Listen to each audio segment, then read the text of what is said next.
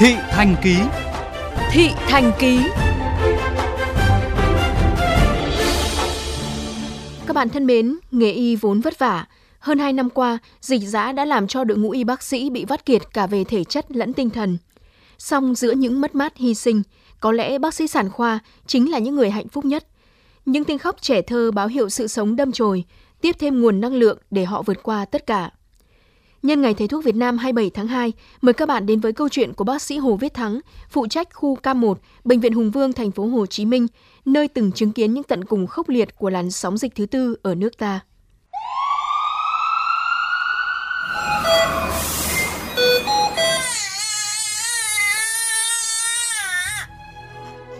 Bác sĩ Hồ Viết Thắng nhận nhiệm vụ phụ trách khu K1 vào đầu tháng 9 năm 2021 Giữa lúc thành phố đang đỉnh dịch, khoa có tầm 150 đến 160 bệnh nhân.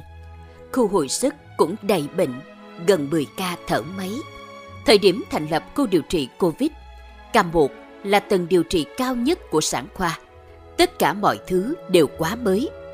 Ban ngày chăm sóc bệnh nhân, 11 đến 12 giờ đêm, các bác sĩ phải học thêm các lớp online về hồi sức, thảo luận các ca thực tế ngay trong viện – cùng với các chuyên gia đầu ngành. Công việc cứ xoay liên tục, vừa làm, vừa học, vừa đào tạo.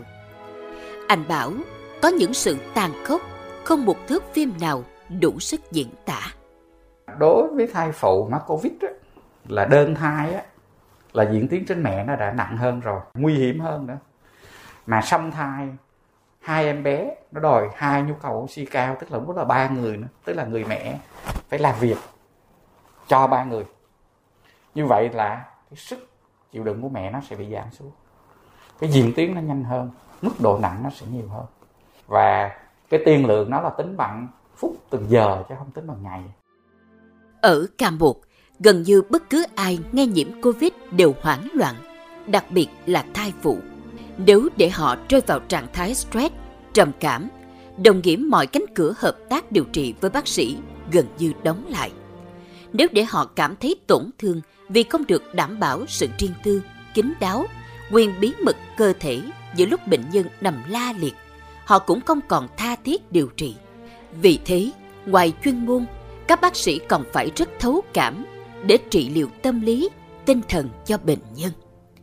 Nhưng bác sĩ Thắng cho biết, căng thẳng tột cùng là lúc phải đưa thai phụ nhiễm Covid suy hô hấp nặng, phải thở máy vào ca mổ bắt con – áp lực còn hơn cả ngàn cân treo sợi tóc. Song với bác sĩ sản khoa như anh, đó cũng chính là may mắn lớn nhất. Và cái tiếng khóc là cái mà đánh dấu nó rất là khỏe. Mà tất cả các bạn bác sĩ khác, nhân viên y tế, à, mấy chị làm vệ sinh, mấy hồi sức vân vân, họ nghe một tiếng khóc của em bé là coi như họ lấy được nguồn năng lượng nó cực kỳ lớn. Mọi người đang có thể tụt năng lượng vì làm cả ngày mệt Đó nhưng mà mình sanh được một ca mình mổ được một ca mà em bé nó khỏe mà nó khóc á tự nhiên nguồn năng lượng mình nó trở lại gần như là bình thường mặc dù lúc đó đói lắm mệt lắm. Thì cũng hay nói giỡn với nhau á là em bé không khóc là mình khóc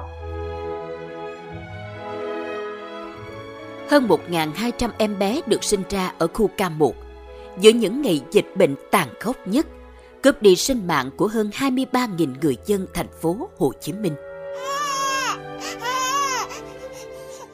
Những tiếng khóc trẻ thơ giữa làn tranh Covid như liều đô bin với bác sĩ Thắng và các đồng sự để cùng bước qua những khoảnh khắc không thể níu giữ bệnh nhân, bước qua những mệt mỏi, khắc khoải, nhớ nhung của hai năm đằng đẵng xa quê, xa gia đình, lao vào cuộc chiến.